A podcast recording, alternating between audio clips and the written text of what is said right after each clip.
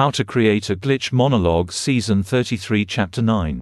This is Season 33 of How to Create a Glitch in the Matrix Monologues Episode 9. In this episode, we will be talking about how movements utilize a tonal interface to promote their aims. Whether you are standing on a battlefield, or writing an article, the winner of any zero sum contest is determined by he or she who can direct the attention of the right people according to your goals or aims. In sociality, with respect to culture wars, that means that you desire to encourage the right tonal emphasis, the right word choice, the right word order and syntax. You want the text to convey your perspective of the meaning expressed by the inert text or spoken language. In the case of physical zero sum contests, by imposing a hierarchical structure on your subordinates. But the most important point is that the tonic interface must be the correct interface for the goal. If you wish to improve your soldier's aim in battle, then promote a marksman. If you wish to promote your values, promote a propagandist.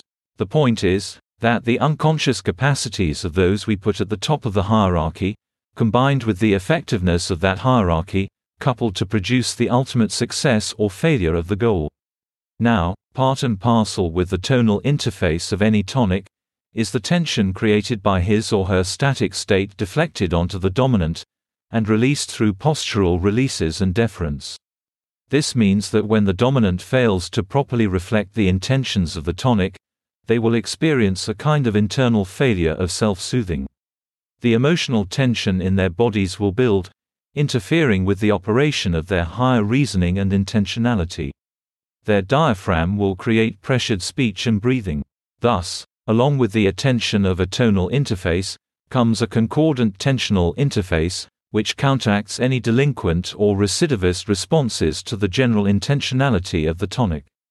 These two signposts set the stage for any zero-sum contest between two participants or groups. However, they also represent an opportunity. If it were possible to decouple the impairment of self-soothing in oneself, which is often counterproductive in a zero-sum contest, while maintaining the tonal interface of an interaction, according to some tonic who possesses greater skill, the result would accrue consequential benefits to the success of competitors. To promote coordinated action in groups is to foster mirroring behavior among team members and utilize the principles set out in episode 4 of season 14. These include life writing and improving gateways between group members. That's the end of the podcast for today. If you enjoyed it, please like, comment and subscribe.